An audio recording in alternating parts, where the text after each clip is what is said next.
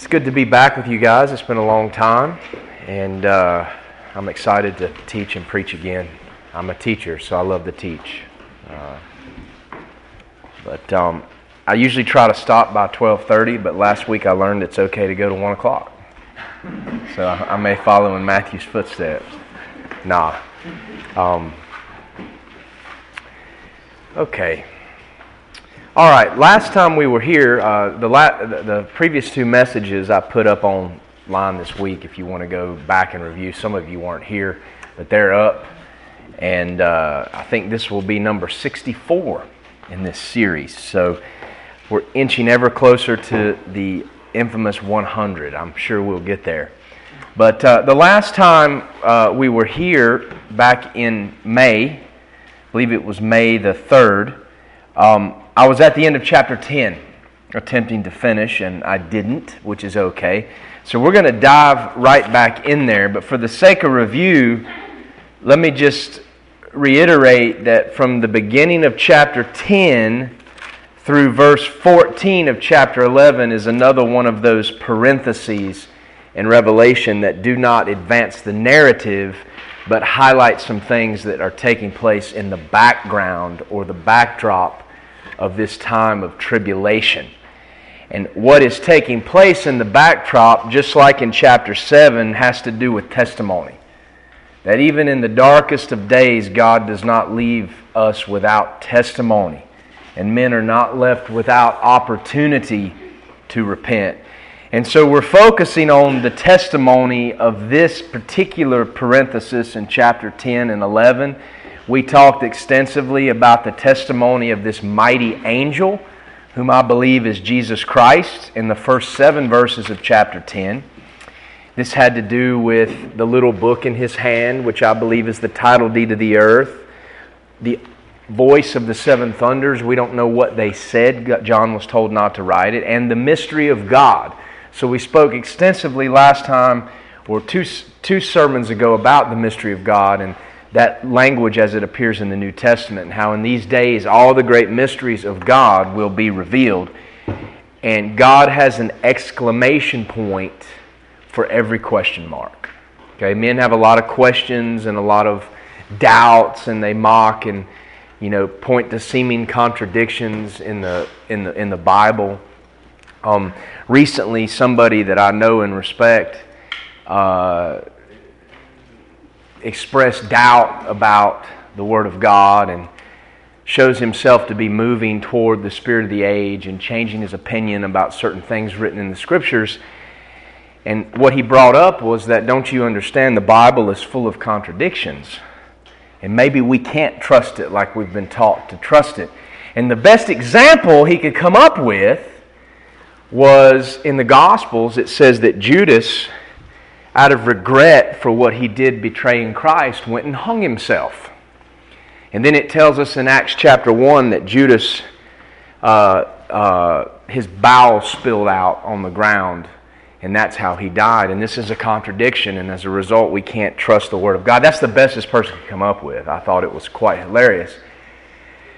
But it's just, it's, it's funny how people can take something like that and they can't step outside of their American ethnocentricity and see the foolishness of such an accusation against the Word of God. When we see language, Judas hung himself, we're so ethnocentric and racist and so pro American that we can't even step outside to ask what that's talking about.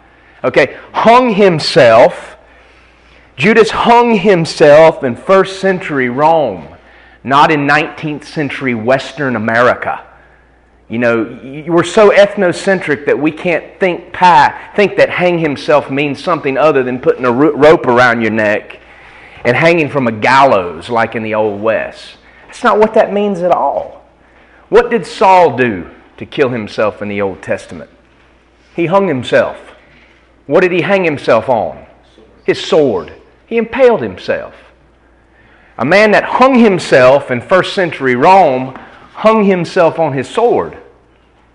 What happens when you hang yourself on your sword? What comes spilling out? Your bowels. There's no contradiction there.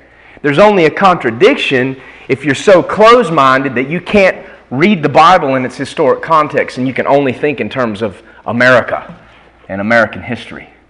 Americans are so ethnocentric. We think all the world revolves around us, and if it doesn't revolve around us, something's wrong. There was a point this summer with our missions team that I confess I got pretty aggravated with all of them. And I rebuked them very strongly, even to the point that Ricky was a bit shocked.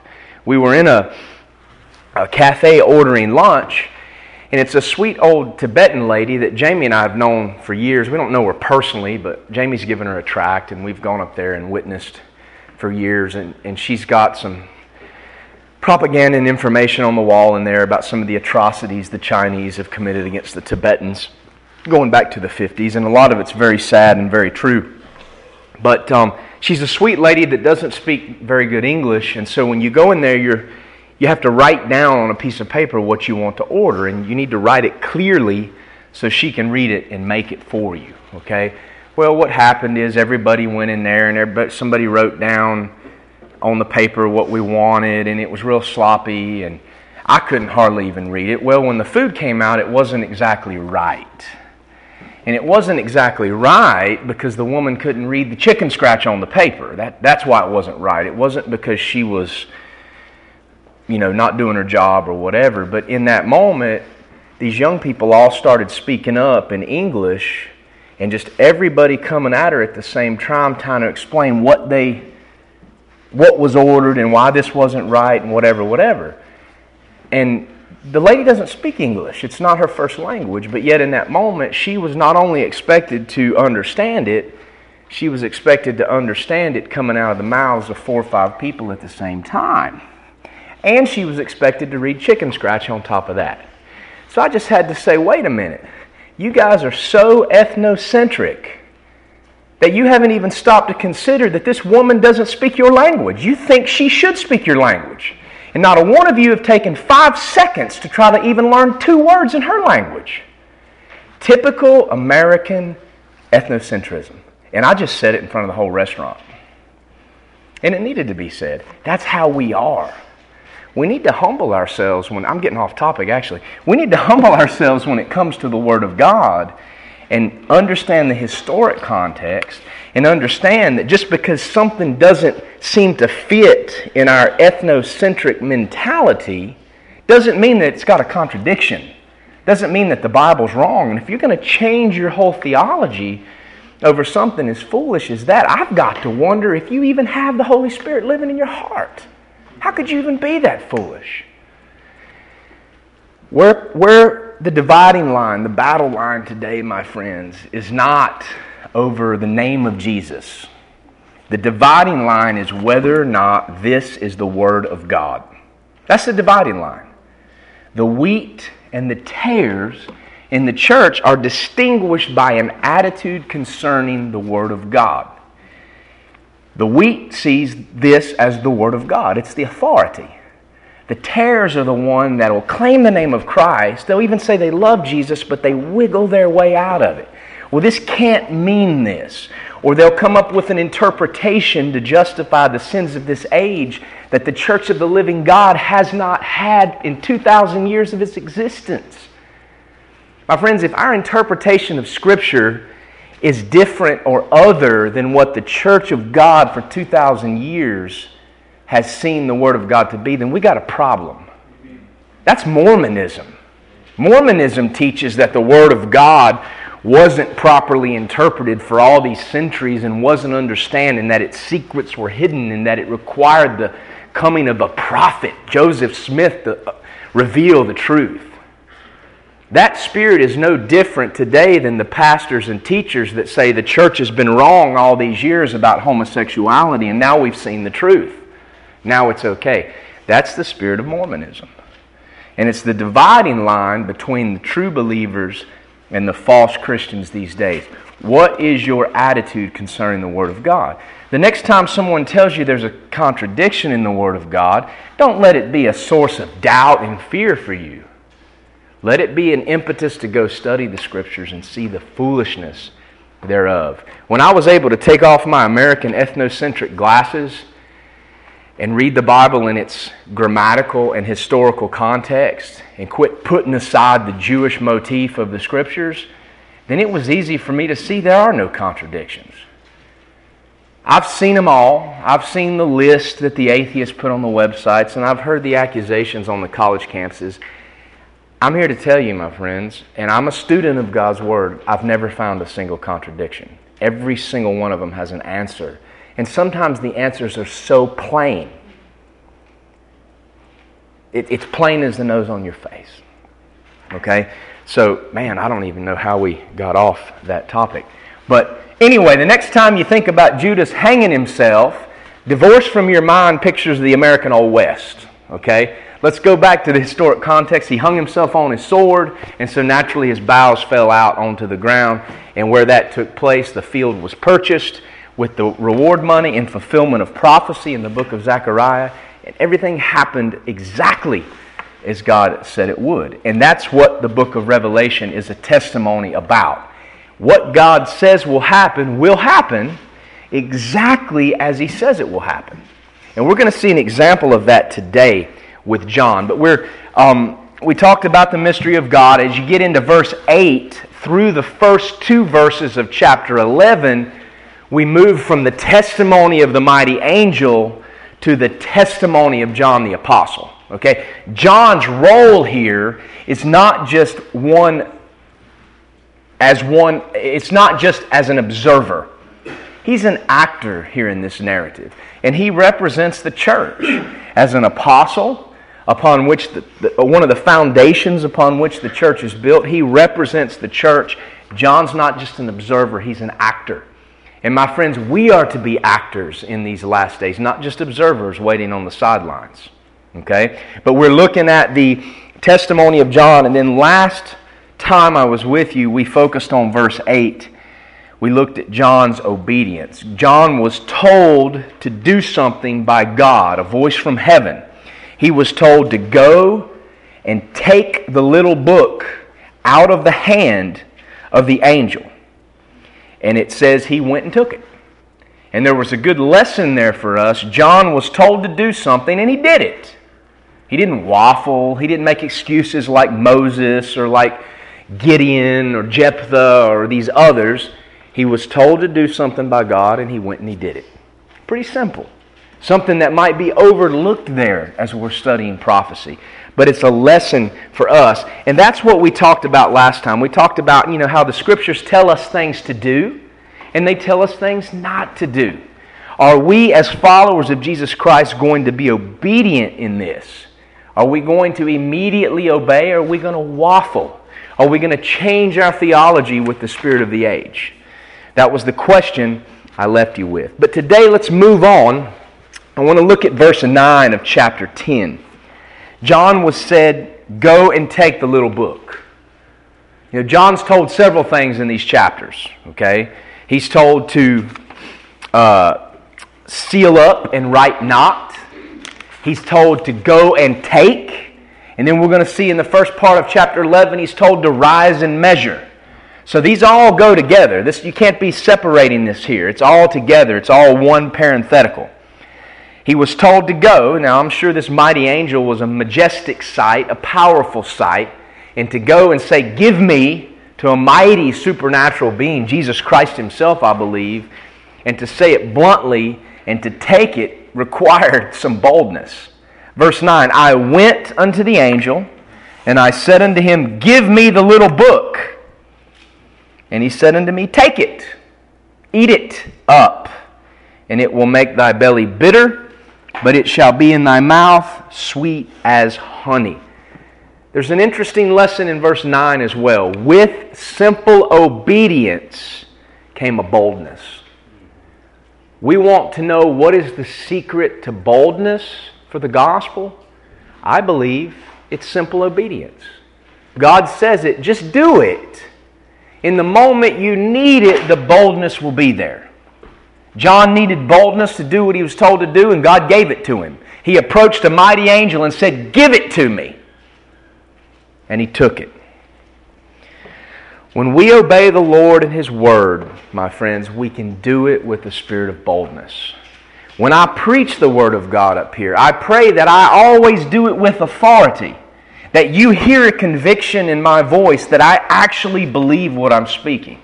If I were to stand up here like half these preachers around America and say, well, some people believe this and other people believe this, and you may not agree with my opinion, and that's okay, but this is what I think, that's not speaking with authority. Jesus get, told his apostles and his followers to speak with authority, and his example is one that spoke with authority. It says that the scribes and the Pharisees marveled when he spoke because he did it with authority. And he wasn't one that was learned growing up in the synagogue and well educated and all of that in his humanity. When we obey the Lord, we can do it boldly. God's word tells us to abhor that which is evil, cleave to that which is good. That's the essence of love. Romans 12 9. The Bible tells us what sin is, what the gospel is. It doesn't matter what the world says. Doesn't matter what some empty black robes in Washington, D.C. say. These things don't matter. We can stand upon this truth and we can do it boldly, no matter what the cost. They can take away our lives, they can take away our goods, but they can't take away the truth. And that's why I can look at my persecutors in the moments before my death and I can smile. And there's nothing they can do to take away the smile. God's truth abideth still. I think about that old hymn written by Martin Luther, one of my favorites. Let goods and kindred go. Kindred. Are you willing to let your kindred go for the truth? Many Christian parents in this country today are not. Their child's gotten some crazy idea that they were born a homosexual and they can't let it go. Let goods and kindred go, this mortal life also. The body they may kill, but God's truth abideth still. His kingdom is forever. With simple obedience comes a boldness. And my friends, we can have a spirit of boldness not just before men, but also before the devil himself and mighty principalities. And finally, we can have it before God. Just as John had it before Jesus Christ here, we can have boldness when we approach God. We don't have to tiptoe in his presence because of what God Jesus has done. Let's look at a few verses this morning. Daniel, Acts 22 21. Matthew, Acts 23 3. I'm going to give you a hard one. Jude, Graham, verse 9. Jude, verse 9. And uh, Bob, if you'll look up James 4 7, and Tony, Hebrews 4 16. Let's talk a moment about boldness. Boldness before men that we can have by obeying God and believing His Word. Acts 22 21 he said unto me, Depart, for I will send thee far hence unto the Gentiles. Okay? Paul is preaching here in Jerusalem. Okay? He's preaching around a bunch of Jews that hate him and have falsely accused him of trying to bring Greeks into the temple and stir up trouble. Paul is in a very Jewish context, and he's giving testimony of what God had done in his life. And look at what Paul chose to say here. Paul talks about how Jesus said, Get away from here, I'm sending you to the Gentiles. Why did God send Paul to the Gentiles? Because the Jews had rejected their Messiah. These words here are very strong, bold words to speak in a Jewish audience. Anybody that thinks a preacher has no right to speak buzzwords to stir up the crowd is wrong because Paul spoke what he spoke here knowing what the reaction would be. But it was the truth. And Paul had the boldness to speak it before men. And it says in verse 22 they gave him audience unto this word. They listened to him until he said, I'm going to the Gentiles. And then they lifted up their voices and said, Away with this fellow from the earth. It is not fit that he should live. Paul, being a Jew, had to know this would be their reaction. We would say today, well, he should have been smart and should have chosen different words. No, he spoke the truth. And God gave him boldness before men. We can have this boldness.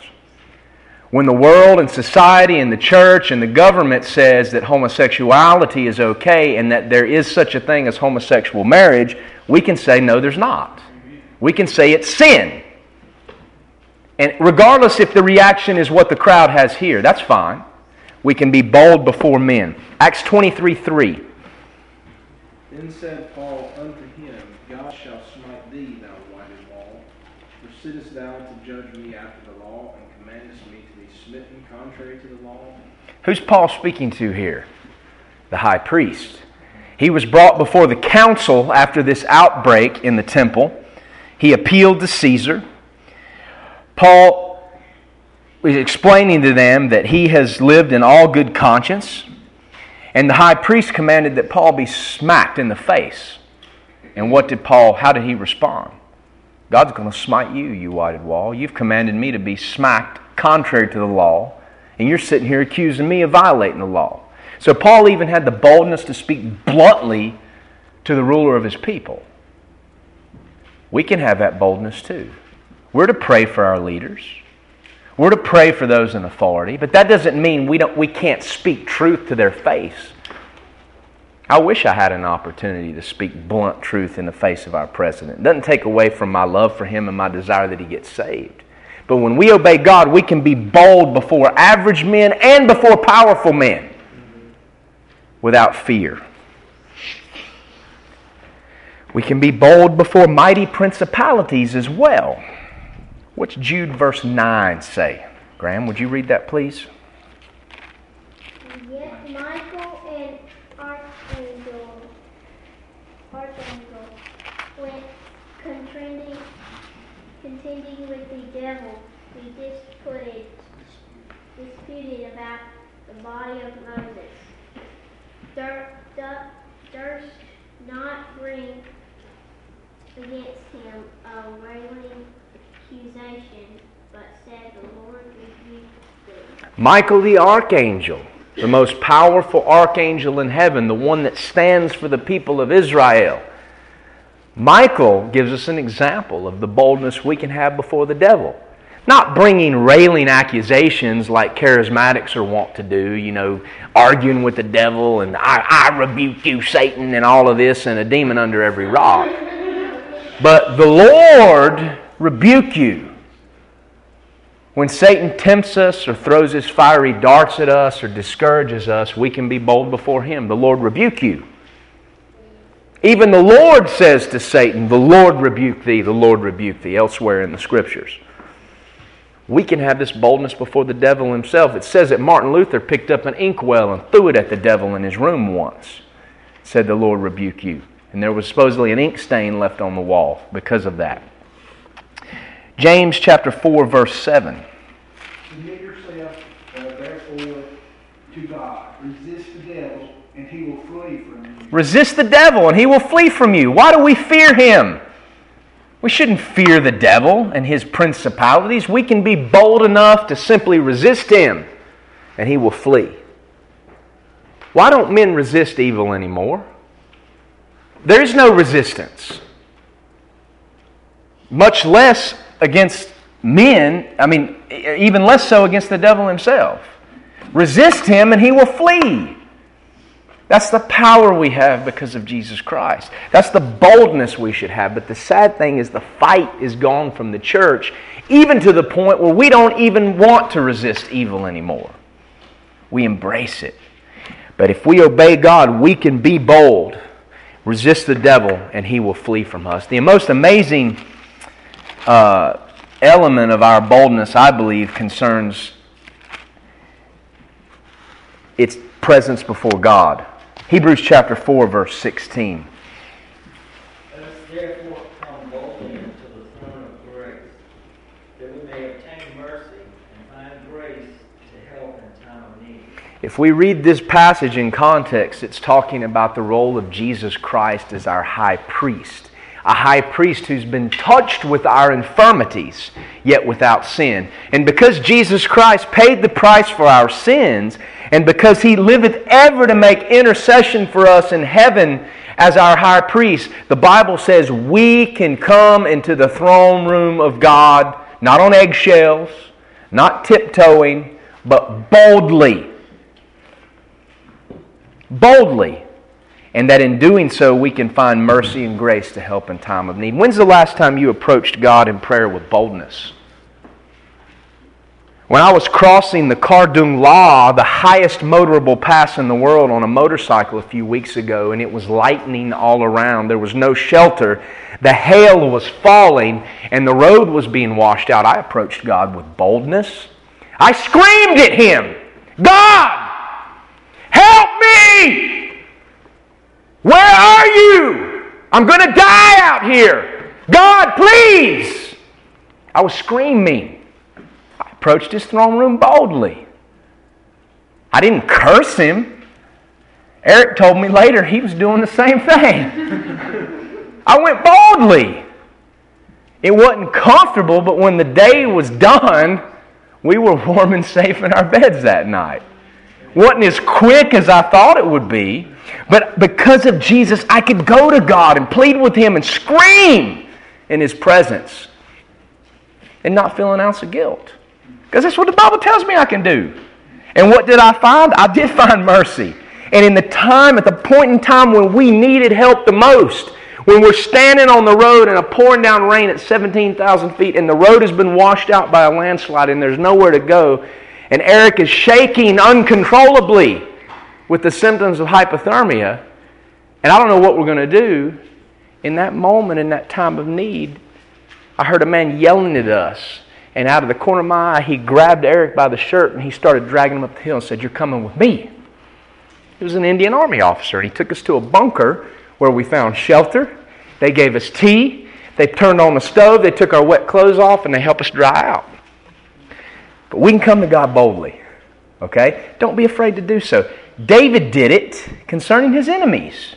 There's many imprecatory psalms where David cried out to God to avenge him of his enemies. We can take those things to God. Even in this day and time when we hear all this garbage on TV and we face all of this mess in society, we can go to God boldly. Just like Isaiah did. Oh Lord, that thou wouldest rend the heavens and come down. Show yourself. When we obey God and we believe His word, we can be bold before men we can be bold before the devil and principalities, and we can be bold before God. Job was bold before God. Job never charged God foolishly in all of his trials. He did not speak flippantly or foolishly, but he was very bold. And through that, God showed him where he was wrong. But yet, God had pity and compassion upon him, and God honored his boldness. We have a high priest that makes intercession for us so we can be bold before the Lord. And that's a blessing, yes. I, have this picture of Esther, this picture of Esther, and when she went to the king, you know, she knew that if he didn't put a scepter out, she would be dead. And she, she went in there boldly to the king, and we can go into the throne of God, we have no fear of him holding back his scepter or not allowing us in his, his throne room. We can walk in there with confidence knowing that I belong here. That's right. And I'm here, just like she did. That's right. And when it comes to men, we should have her attitude. She said, I'm going to go to the king. You pray for me, Mordecai. Y'all fast for me. If I perish, I perish. I'm going to speak the truth these days. I'm going to call sin sin. I'm going to stand on the fact that Jesus is the only way. If I perish, I perish. So be it. God's truth abideth still. But praise God, John had a boldness here because he was obedient to approach a mighty angel and say, Give it to me. Something I would have been reluctant to do. It says in verse 9 that the angel gave it to John and told him to do something said, Take and eat it. Eat it, and it will make your belly bitter, but in your mouth it'll be sweet as honey. John obeyed in verse 10 I took the book out of the angel's hand and ate it up, and it was in my mouth sweet as honey, and as soon as I had eaten it, my belly was bitter. John obeyed, and exactly what Christ said would happen. The mighty angel is Jesus. We're going to see that very clearly in chapter 11 exactly what Jesus said would happen happened. When God says something, Exactly what he says is going to happen happens. In fact, in Isaiah, God calls the world to witness, issues a challenge to those that would doubt him. Who is it among you that can declare the end from the beginning and can tell the future as if it has already happened? Just test me. And in that sandwich between two amazing prophecies in which a Persian king is prophesied by name 200 years before his birth, in which the rise of a kingdom is prophesied when it's barely a dot on a map. God says, Test me. Fulfilled prophecy is the greatest proof that the Bible is the Word of God, and we're fools to ignore that. Sometimes ignorant, in need of the truth, sometimes willfully ignorant, despite having heard the truth. John obeyed, and exactly what the Lord said came to pass. The word in that book was sweet to his mouth, but bitter to his belly. I have an image in my mind when I read this. Bob, you may not agree. Krispy Kreme donut. Man, it is sweet in the mouth, but very soon thereafter, it's bitter in my belly.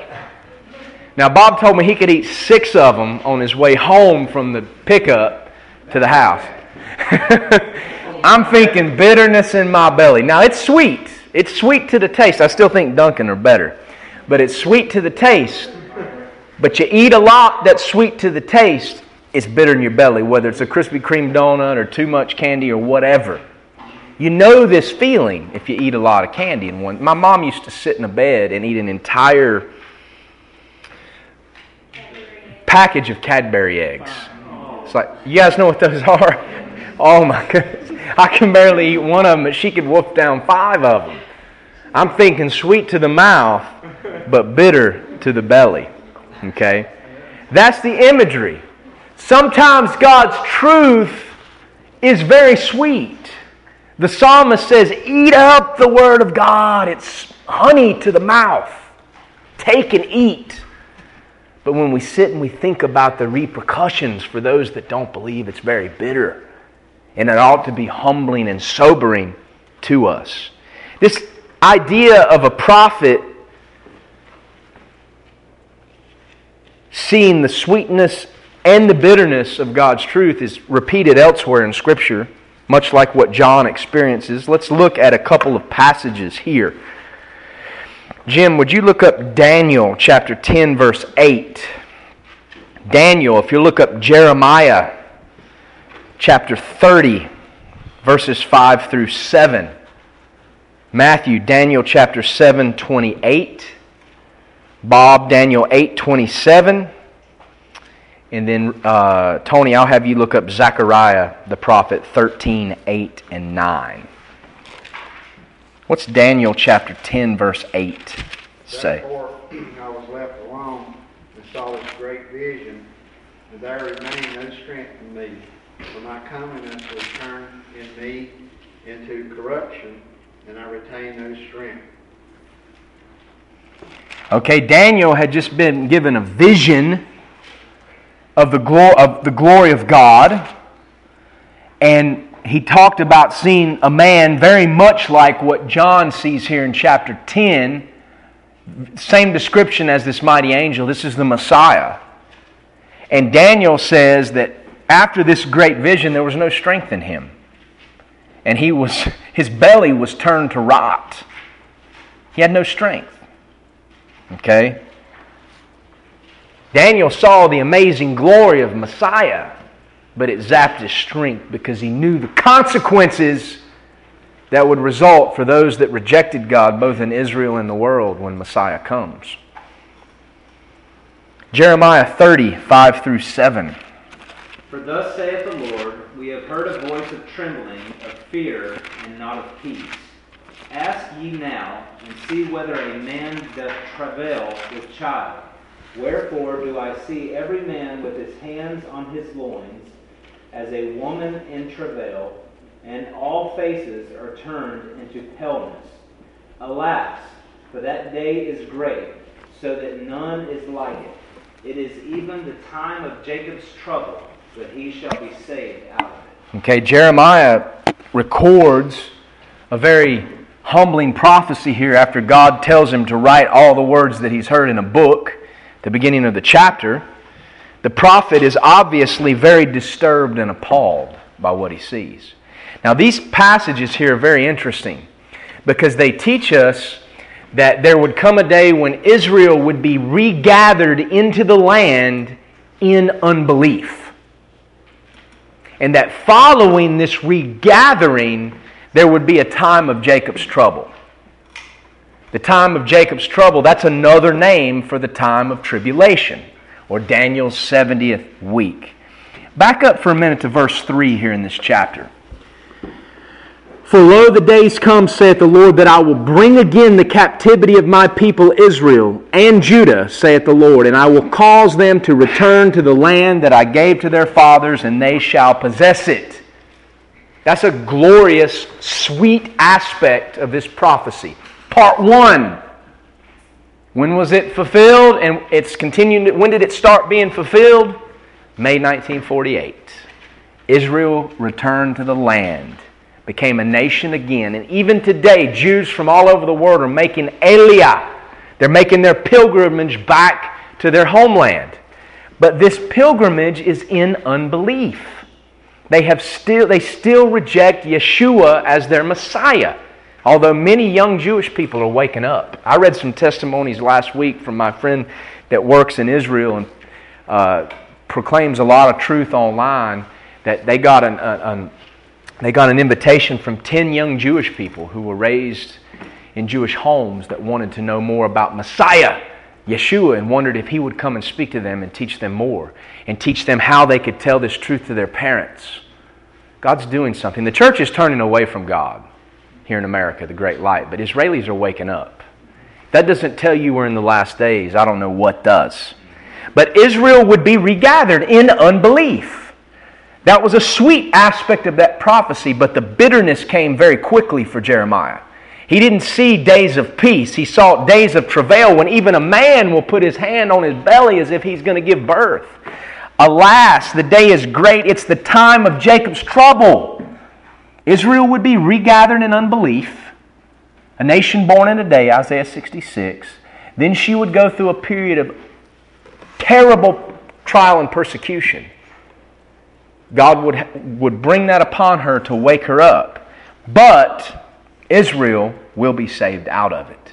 Here's another classic example of sweet prophecy concerning Israel that quickly becomes bitter. I love Israel. I love witnessing to Israelis, but I understand that many will perish without Christ in the last days. The remnant that wakes up will be very small. It's sweet. God's promises will be fulfilled, and Messiah will sit on the throne of David, but it's bitter in the belly knowing what has to happen first. Daniel uh, uh, 7, um, verse 28. I don't remember who I told to read that. Hitherto is the end of the matter. As for me, Daniel, my cogitations, I don't ever seen that word, much troubled me, and my countenance changed in me, but I kept the matter in my heart. Daniel was much troubled. Okay? There, um, Daniel just seen a vision of four Gentile world kingdoms. God's view of what Nebuchadnezzar saw in the form of a great statue in chapter 2. Four kingdoms would arise that God would use to chastise Israel. Babylon, Persia, Greek, Greece, and Rome. And out of the fourth kingdom would come a little horn, Antichrist, who would speak terrible things against the Most High God and would persecute Daniel's people. But it tells us that, um, um, that the kingdom of Antichrist would be taken away and that the Most High would come and have an everlasting kingdom and all would serve and obey him. So he sees the coming of Messiah. Okay, the stone cut without hands that becomes a mighty mountain that Nebuchadnezzar sees in chapter 2 and Daniel interprets. But Daniel's not rejoicing. There's an element of sweetness there. These kingdoms will be overthrown. He's troubled because he knows what has to happen first. his cogitations or his thought processes are troubled. Daniel 8:27 And I, Daniel, fainted and was sick certain days. Afterward, I rose up and did the king's business, and I was astonished at the vision, but none understood it. Okay, Daniel got a prophecy or a vision from the Lord and it said he was sick for many days. Okay? What Daniel re- learns in chapter 8 is that a coming persecutor of Israel would be a type of Antichrist. What he learned in chapter 7 is that Antichrist will have a role in the Great Tribulation to persecute Israel. These things made Daniel sick, even though the end of the matter was glorious. There's an element of what we're studying here in Revelation, my friends, that ought to make us sick to our stomach when we think of what's going to happen to this country and what's going to happen to this world before people wake up. Oh, praise God for the glorious appearing of Jesus Christ and the rapture for his church. Praise God about the second coming. All of this will be made right. But it's not enough to rejoice. John's example here ought to be an example to us. What is sweet to the mouth is bitter to the belly. And in that bitterness, what should we find? I'll get to that in a moment.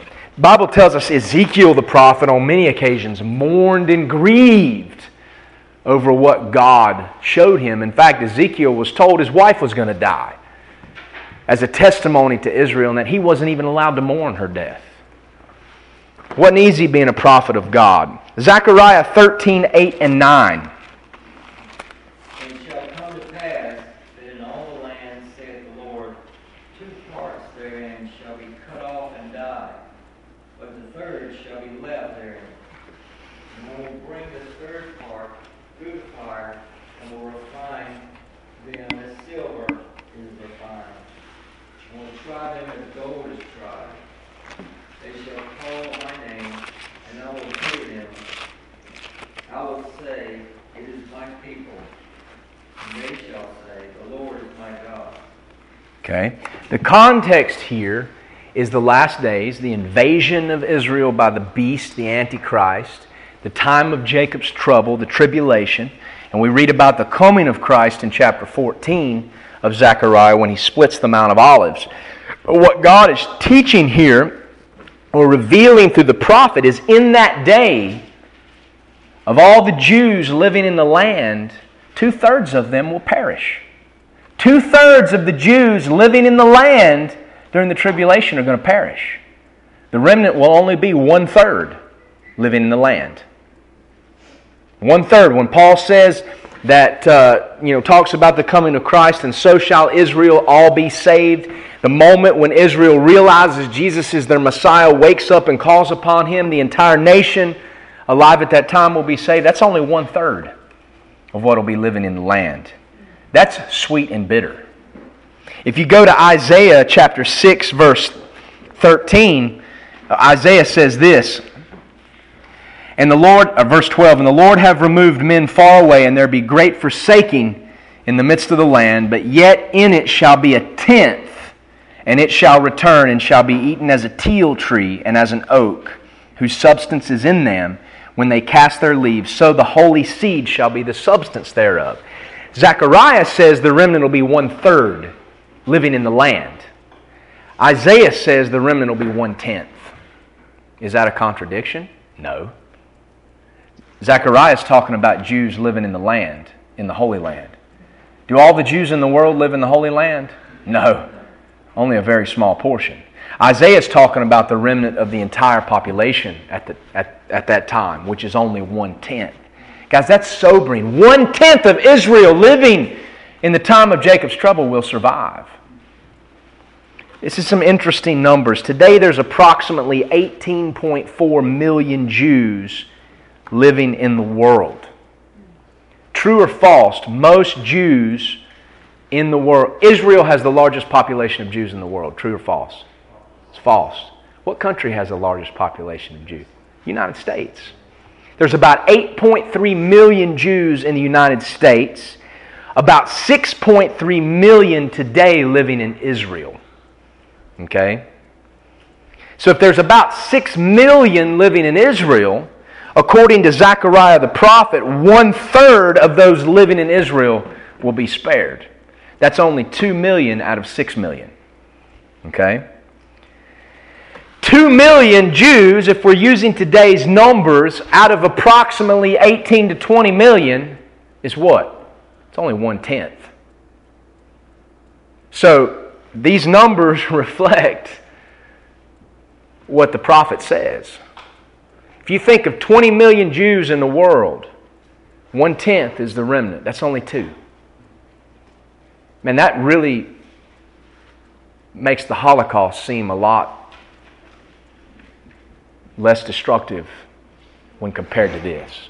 You know, we talk about the Holocaust. It was a historical thing, it was terrible. And it, no man ever has a right to do that to another human being. And when you mess with God's people, it doesn't matter how backward or disobedient God's people are, when you mess with them, judgment's coming. Okay? But the Holocaust pales in comparison to what's coming.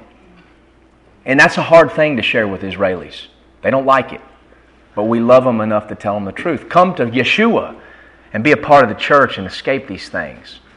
But know that we love you and we're praying for you, and God will restore you. He will return and fight for you. But when I think about what has to happen first, my belly turns to rot. It's very humbling. It's very humbling. Israel shall be restored. Messiah will save. The kingdom will come. That's sweet as honey. Jeremiah tells us in a couple of places. Uh, Jeremiah 33 14 says, uh, Behold, the days come, saith the Lord, that I will perform the good thing that I have promised unto the house of Israel and to the house of Judah. And then back in chapter 32, he says, For so, thus saith the Lord God, like as I have brought all this great evil upon this people, so will I bring upon them all the good that I have promised them. Praise God. But to get to this point, this place, great judgment, a great purging must come first. The time of Jacob's trouble. And that, my friends, is as bitter as wormwood. This is the essence of what is happening with John here in Revelation. What we've seen from these other prophets. This is the essence of what's taking place. Okay? The Old Testament prophets were troubled concerning Israel. What John sees as sweet and yet bitter concerns Israel as well as the whole world. In fact, what John sees is bitter and disturbing enough that it causes him to just sit down. He can't stand up anymore. How do we know this? We know this because in the first verse of chapter 11, he's told to get up, rise. So John was so disturbed he sat down. Okay? For us that take the scriptures seriously, particularly in this day and time, the Word of God should so be. Just like what John experiences here. It should be sweet as honey to the mouth. Taste and see that the Lord is good. Taste the Word of God, eat it up, and it's sweet honey in the mouth, the psalmist says. But it also ought to be a bitter burden when the consequences of rejecting that word is considered. Turn with me to Luke chapter 19.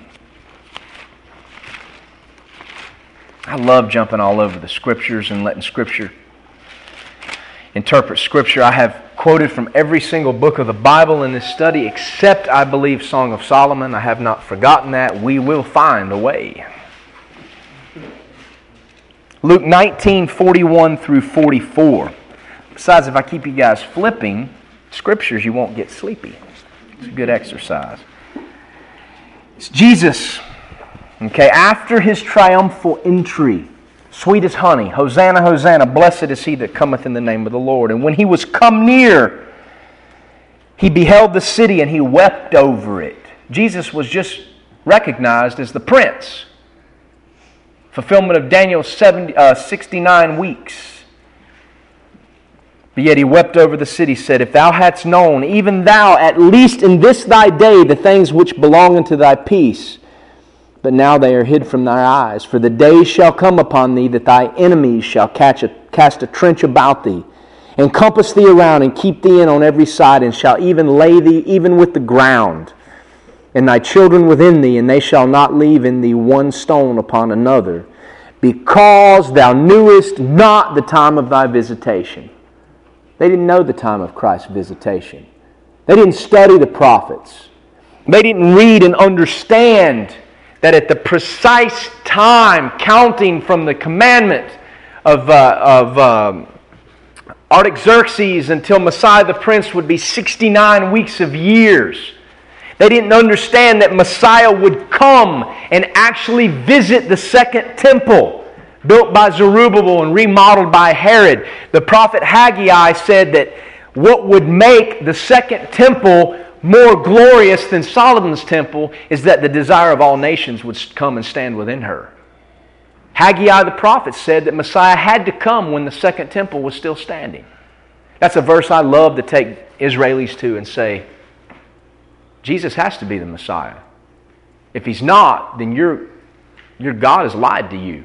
The second temple was destroyed in AD 70.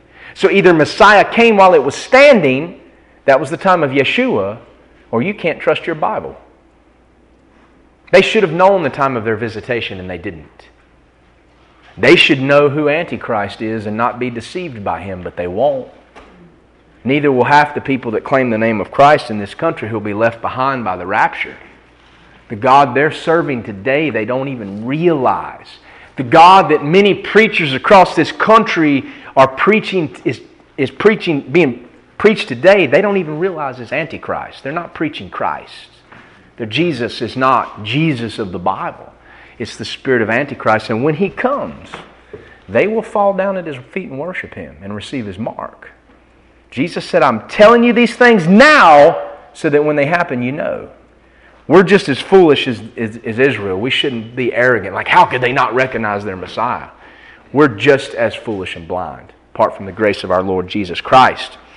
But Jesus wept over Jerusalem coming down from the Mount of Olives, and it was a privilege for Ricky and I to stand in a spot coming down from the Mount of Olives and to look over the city and feel that same grief back in February. We prayed for that city as the Bible commands us to do, for her peace but knowing what has to come first is quite troubling. Oftentimes, the Old Testament prophets described what they were speaking as the burden of the word of the Lord. So and so the prophet, the burden of the word of the Lord. Is there a burden to speaking the word of God? I'm a street preacher and I'm telling you, yes, there is. I'm not going to stand here and sugarcoat it. It's a burden to take the gospel to places like Ladakh and to preach it in the streets. It didn't take much for me to talk myself out of going out to preach Friday night. Nobody called me. Didn't feel like it. I'd already gotten ready for bed. It's kind of a lame excuse. Why? Because it's a burden. It's a burden to speak truth to those that don't want to hear it. And it's hard there ought to be an element in which the Word of God is a burden for you. Not because you don't believe it, not because you doubt it, but because you know the seriousness thereof. Is the burden of God's Word enough to make you sit down? Or do you take it flippantly? In the sweetness of God's Word, just like in the sweetness that John tasted, there's joy, there's hope, there's comfort, there's peace, there's the blessed hope of the believer. But what should we find in the bitterness? What should we find in the um, burden? Should we be finding discouragement and despair? Or should we find motivation? May the bitterness and the burden of God's Word, just like the sweetness gives us joy and hope and comfort and peace, may the bitterness and the burden give us motivation. Motivation to do what? Let's look at the next verse here. I am going to finish this chapter. Says in verse 10 John took the little book out of the angel's hand and he ate it up, and it was in his mouth sweet as honey. And as soon as he had eaten it, it was belly, and his better, it was blah. Sorry. It was in his belly, it was bitter. And he said unto me, Thou must prophesy again before many peoples and nations and tongues and kings. Here we have John's commission. We see his obedience in verses 8 through 10, despite the fact that God's word was sweet and yet a burden. Now he's given a commission. His commission, and this is all part of the testimony he gives us here in these difficult times, is that first, in light of the sweetness and the bitterness, he must prophesy again. This would not be the end of the testimony. He must prophesy again before many peoples, nations, tongues, and kings. Before the things that John saw in Revelation 10 and up to this point in the entire book would come to pass, the prophecies, the testimony of the book must be declared again and again and again before many people, before many nations, before many languages, before many kings. Now, John was an old man when he wrote this book. He was imprisoned on the Isle of Patmos. Tradition teaches us that he was released and he lived out his days in the city of Ephesus, kind of as an elder, an old man overseeing the churches. John didn't travel anymore. John himself didn't go to kings, nations, and tongues and tribes after the writing of this book. But God said it must happen. Before these things come to pass, thou, that is John, what you're writing must first be declared again and again and again in many places. John personally didn't do it, but has this happened since this was written? Oh, yeah, it's happened. For almost 2,000 years in the church age, John's wor- words that he wrote down were preserved and became the capstone of the Bible as God completed the canon. And very early on, the New Testament was copied, and the Bible was printed, or copied and copied and copied and translated and translated and went all over the world. And then when the printing press was invented, it was the first book ever printed on a printing press. To the point that even today, in English, the King James Bible is the best selling English book of all time. The Bible is the best selling book of all time. And every one of those Bibles has as its capstone this testimony of John. God's saying here, these are sweet and bitter things. But understand, before they happen, they must be testified again and again before many peoples in many places. And that is exactly what has happened for 2,000 years in this church age. Thou, John, is John as the author of the book. And John, as the author of the book, as believers have taken this message and preached it and carried it, has truly prophesied again, time and time again. Warning from God. Long before it comes to pass. Even the book of Daniel, with all of his prophecies, Daniel says the time appointed was long. He understood there was a long time before many of this would come to pass. And in that long time appointed was time to warn God's mercy. God didn't bring the flood upon the earth after speaking to Noah about it for 120 years. Noah was a preacher of righteousness for 120 years because God is not willing that any should perish, but all should come to repentance. The wheels of God's justice turn slowly.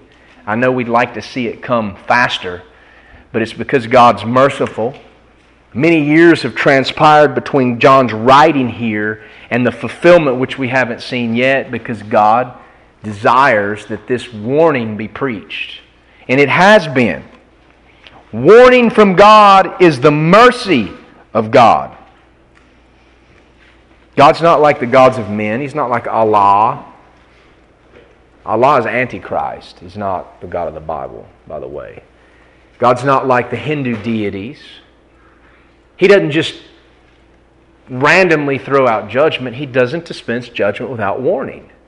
And Revelation, as horrible as some of the judgments here are, is the mercy of God because God gave it years and years ago and he still uses it to warn us. despite the fact we deserve judgment. The bitterness of this truth ought to motivate us to preach the gospel with zeal and tenacity to both Jew and Gentile, especially in these last days. In the bitterness ought to be motivation because we're part of what John is commissioned to do here in verse 11. We're a part of that. When we preach this truth, we are doing what God said John must do. We're part of it. We're not observers, we're actors. So let's take the bitterness of it and let it motivate us to prophesy again before many peoples and nations and tongues and kings. Guys, if you're going out and you're sharing the gospel and you're preaching on the streets, we live in a day and time when every time you preach the gospel, you need to mention the coming of Christ. And you need to mention the days we're in, and you need to warn about the judgments in these books. Because they're a lot closer to us in time than was, than is the death, burial, and resurrection of Christ 2,000 years ago. It all goes together. You can't separate them. If you're going to preach the death, burial, and resurrection of Jesus Christ, the core of the gospel, then preach His coming. He's coming soon, and He's bringing judgment.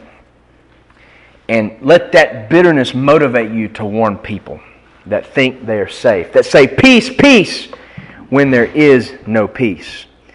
We met a family in Nepal one time. They fancied themselves missionaries, and they had strange stories, had some strange charismatic doctrine. And the woman told a story about how she had a dream that she went to hell and that God just blessed her. She had this vision of hell and she knew what it was like. And Ricky and I immediately were not, that's not true. We don't believe that. It's not true. How dare you question somebody's experience? You know how I knew it wasn't true? Because if you went to hell and you really saw the bitterness of that place, you'd be out on the streets telling everybody you could about Jesus Christ and warning them not to go to that place. And that's not the lifestyle these missionaries lived in Kathmandu. She never went to hell. She never saw it. Just a lie. Because if you really went there and saw it, you would be motivated to warn. And you'd be telling everybody you knew about the gospel. And yet, these same people, when they heard we got beaten right in the park, blamed us and said we shouldn't be out there saying offensive things to the Hindus. Lady, you never visited hell. You never seen that place. I don't need to visit hell in a dream or a vision to know how serious it is because the Bible is very clear. Be careful of dreams and visions. Antichrist deceives with mighty wonders, and dreams, and visions. Be careful. Interpret everything by the Word of God. A lot of times, people like us that believe in a pre tribulational rapture are accused of being lazy. Oh, we're just sitting back waiting for the rapture. We're not going to worry about it. We're not preaching the gospel. The time of Jacob's trouble is Jacob's problem. That's not my concern. Friends, that's not me. I believe in a pre tribulational rapture. That's not my attitude. I want to see Israel be saved. I want to see people come to Christ. It's a motivation to preach the truth. The Bible tells us in Jude to earnestly contend for the faith, to strive for the faith, to preach the word, and we must do so in these days. Well, we're at the end of chapter 10. A commission that we are a part of. When we share the gospel, whether it be a tract or a conversation or open air preaching, we are active, an active part of what God said must happen before these things come to pass. End of chapter 10. But guys, remember, this is just a chapter division. The chapter and the verse divisions aren't inspired. They were added by men of God later and they're helpful tools. But it's just a chapter division. The interaction here between John and the mighty angel continues. The parenthesis continues. Okay? So we've talked about John's obedience in the first eight, verses 8 through 10, his commission in verse 11 that we're a part of when we preach the book of Revelation, when we preach the coming of Christ as we share the gospel. Now we need to look at his measurements. John's told to do something with regard to measuring. And I'm going to end here today, but I want you to see something. there was given me a reed like unto a rod, and the angel stood, saying, Rise and measure the temple of God, and the altar and them that worship therein. So it tells us the angel stood. Now we know the angel was standing in chapter 10 because he had one foot on the land, one foot on the sea, and made a pledge to heaven. We know he was standing. Here in verse 1 of chapter 11, it says he stood up. Well, how can a guy stand if he's already standing? What does that tell us? Tells us that he sat down. Why did he sat down? Why did the angel, the mighty angel, Jesus Christ, on behalf of his people Israel, why did he sit down? Well, the angel says, the angel stood saying, Rise. So he's telling John, Get up. Well, that tells me John must have sat down. Well, John ate a book that was sweet in his mouth and bitter in his belly, and it was obviously so bitter. If our stomach starts rumbling and we feel very bad nausea, what are we going to do? We're not going to stand up, we're going to sit down. John was so disturbed that he sat down. But the angel must have sat down with him. When John sat down, this mighty angel sat down with him. My friends, this is a subtle truth here that you've got to dig to find, but to me it is a powerful picture of Christ's empathy for his saints. When John was sick and sat down, Christ didn't tower over him and rebuke him, he sat down with him. Let's close with this today Hebrews 4 5, 15 and 16. We've already read this once well, verse 16. For we have not a high priest which cannot be touched with the feeling of our infirmities, but was in all points tempted like as we are, yet without sin. Let us therefore come boldly into the throne of grace, that we may obtain mercy and find grace to help in time of need. Jesus Christ, the one that stood amongst the lampstands in chapter 1, the judge with flaming eyes as fire and feet of brass that judged the churches of the church age. The Lamb, worthy to open the scroll, the Lion of the tribe of Judah from Revelation 4 and 5. And this mighty angel that appears on behalf of the nation of Israel, and many other things we're going to see about Jesus that makes him mighty and powerful and terrible in his presence. Saw one of his own sit down and he sat down with him. Jesus is our high priest, and he empathizes with us, my friends. When we need to sit, he'll sit with us. When we need to be carried, he will carry us. And when we need him, he's there. He's there. A powerful picture of Christ's empathy for his saints. My friends, you won't find that with the gods of man made religion. Distant and unknowable but not Jesus. A friend of sinners. A friend of sinners. Praise God. We'll end there today. I look forward to getting into chapter 11. Revelation 11 is one of my favorite chapters in the entire Bible. In the entire Bible. And you're going to find out why. We're going to learn about the tribulation temple. What's being said here? John's told to measure certain things, he's told not to measure certain things. We're going to understand why. We're going to read about the ministry of two of God's special witnesses that have been ordained, going back to the prophet Zechariah. We're going to ask the question who are these witnesses? We can read about their ministry, about their martyrdom. We can read about their resurrection, what the earth does when these men die, what, they, what it does when they rise. The ministry of a couple street preachers. The church disdains the street preacher today. But when God chooses two special witnesses, He doesn't choose kings, He doesn't choose philosophy professors, He doesn't choose seminarians or pastors of megachurches. He chooses two street preachers clothed in sackcloth. So the next time somebody tells you that street preaching is not of God and it's not effective, remember when God picks two special witnesses for the tribulation to go to Israel, it chooses street preachers. But we'll get into that. I think you guys are going to enjoy it, and then we'll get into some interesting character sketches in chapter 12 and 13. Anybody have any questions?